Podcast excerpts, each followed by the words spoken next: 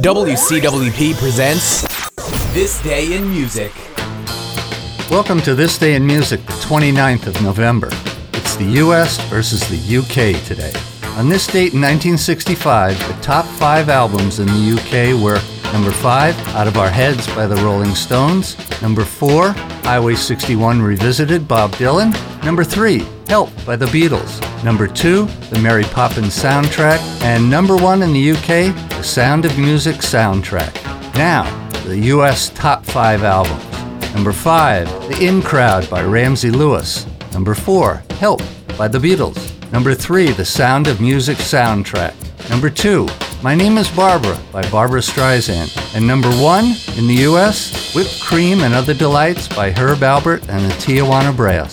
So who did have the best top five album? And that's it for this day in music.